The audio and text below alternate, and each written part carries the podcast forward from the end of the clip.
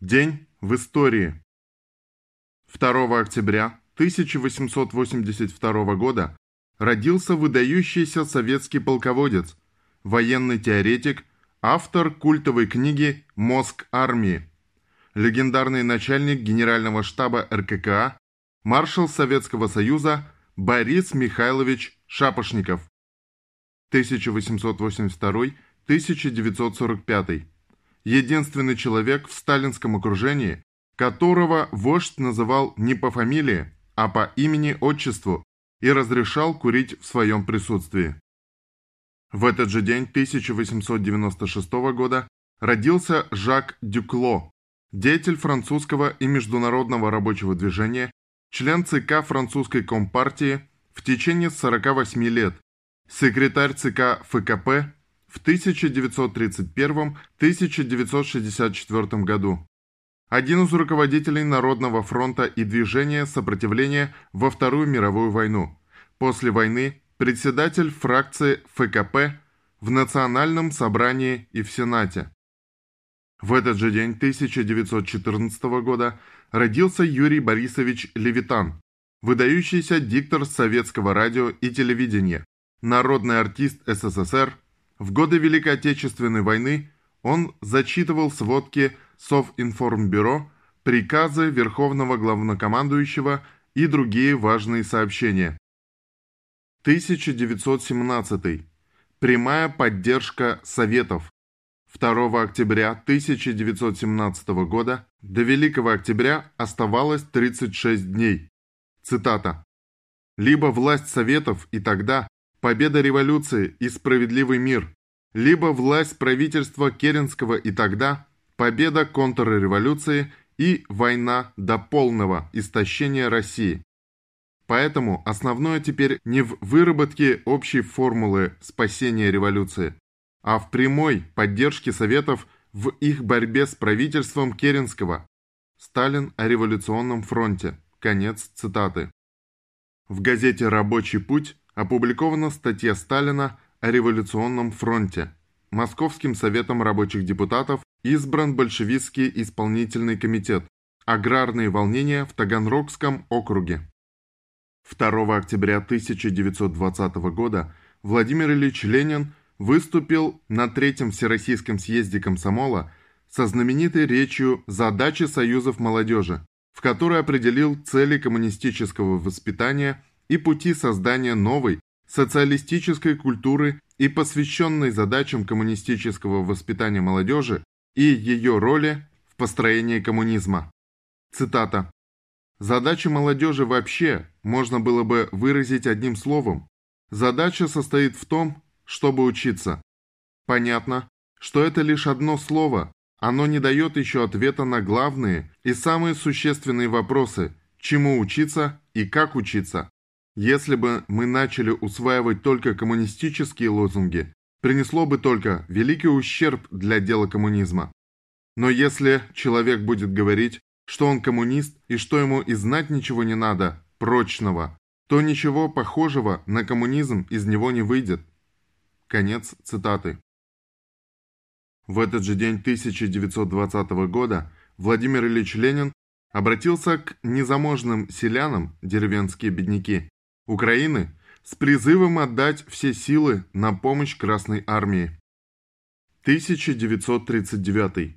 цэ ка бэ пятьдесят пять. Будущий легендарный штурмовик ил два под управлением вэ ка Коккинаки совершил первый испытательный полет. В январе тысяча девятьсот тридцать восьмого года Ильюшин обратился в правительство с предложением о создании спроектированного им двухместного летчик и стрелок бронированного штурмовика летающего танка. Бронекорпус штурмовика цэ ка бэ пятьдесят пять заключал в себе жизненно важные части самолета, двигатель, рабочие места экипажа, состоящие из летчика и штурмана-стрелка, бензо- и маслосистему. Впервые в эс эс эс эр на самолете-штурмовике использовали прозрачную броню типа ка четыре. Из нее изготовляли лобовые стекла фонаря кабины летчика. Незащищенная броней конструкция самолета проектировалась из условия обеспечения ее работы при боевых повреждениях Хвостовая часть фюзеляжа типа полумонокок имела работающую обшивку, подкрепленную стрингерами. Крыло и стабилизатор горизонтального оперения были двухлонжеронными. Киль вертикального оперения выполнялся как одно целое с фюзеляжем. Частично выступание колес основных опор самолета из контура гондол должно было обеспечить посадку самолета с минимальными повреждениями на любой неподготовленной площадке без выпуска шасси. пятого мая тысяча девятьсот тридцать восьмого года создание бронированного штурмовика Ц К Б пятьдесят пять, получившего также войсковое обозначение Б Ш два, включили в план опытного строительства. Началась разработка эскизного проекта самолета, который третьего января тысяча девятьсот тридцать девятого года был предъявлен заказчику. Одновременно были составлены технические требования к самолету. Самолет Ц К Б пятьдесят пять номер один доработали.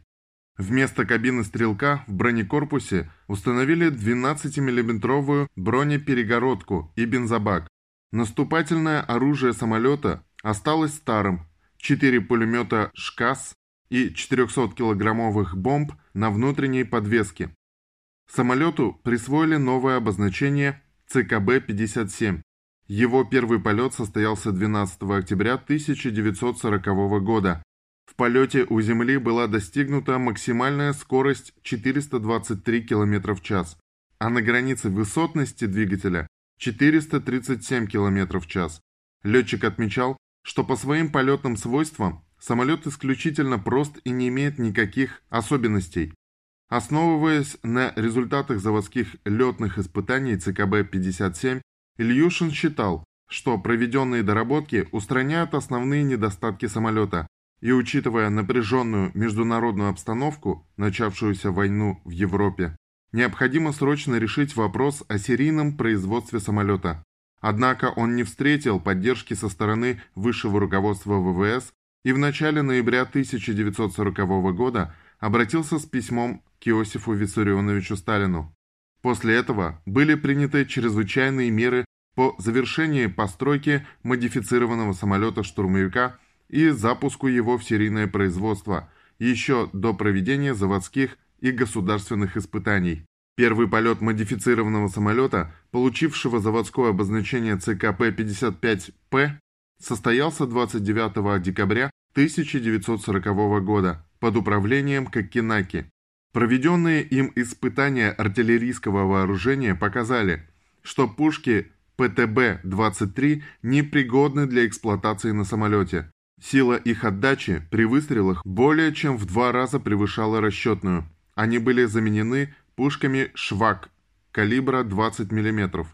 И с ними самолет Ц К Б пятьдесят пять П, которому в январе тысяча девятьсот сорок первого года было присвоено новое обозначение Ил два, поступил на государственные испытания. тысяча девятьсот сороковой. Как ковались рабочие кадры в С С С Р. второго октября тысяча девятьсот сорокового года принят указ Президиума Верховного Совета С С С Р о государственных трудовых резервах С С С Р. В тысяча девятьсот сороковом были созданы три типа учебных заведений. Первое. Ремесленные училища с двухгодичным сроком обучения для подготовки квалифицированных рабочих металлистов, металлургов, химиков, горняков, нефтяников, квалифицированных рабочих для морского транспорта, предприятий связи и другие. Второе. Ж Д-училища с двухгодичным сроком обучения для подготовки помощников-машинистов, слесарей по ремонту паровозов и вагонов, котельщиков, бригадиров по ремонту пути и других рабочих сложных профессий Ж Д-транспорта. Третье. Школы фабрично-заводского обучения Ф З О с шестимесячным сроком обучения для подготовки рабочих массовых профессий, в первую очередь для угольной, горнорудной, металлургической, нефтяной промышленности и строительного дела. Государство взяло на себя полное материальное обеспечение всех учащихся. Уже в мае тысяча девятьсот сорок первого года учебные заведения Г Т Р выпустили двести пятьдесят тысяч молодых рабочих для промышленности, строительства, Ж Д транспорта. тысяча девятьсот сорок первый. Битва за Москву. Вяземская оборонительная операция второго — тринадцатого октября тысяча девятьсот сорок первого года. Перешли в наступление основные силы немецко-фашистской группы армии «Центр». Начало Вяземской оборонительной операции.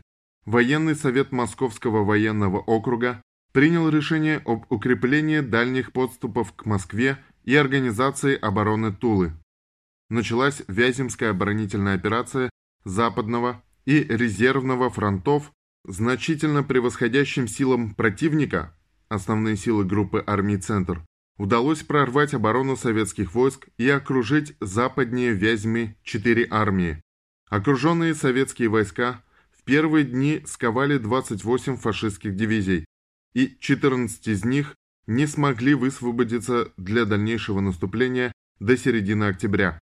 Это позволило советскому командованию принять экстренные меры по укреплению Можайской линии обороны и восстановлению нарушенного фронта обороны.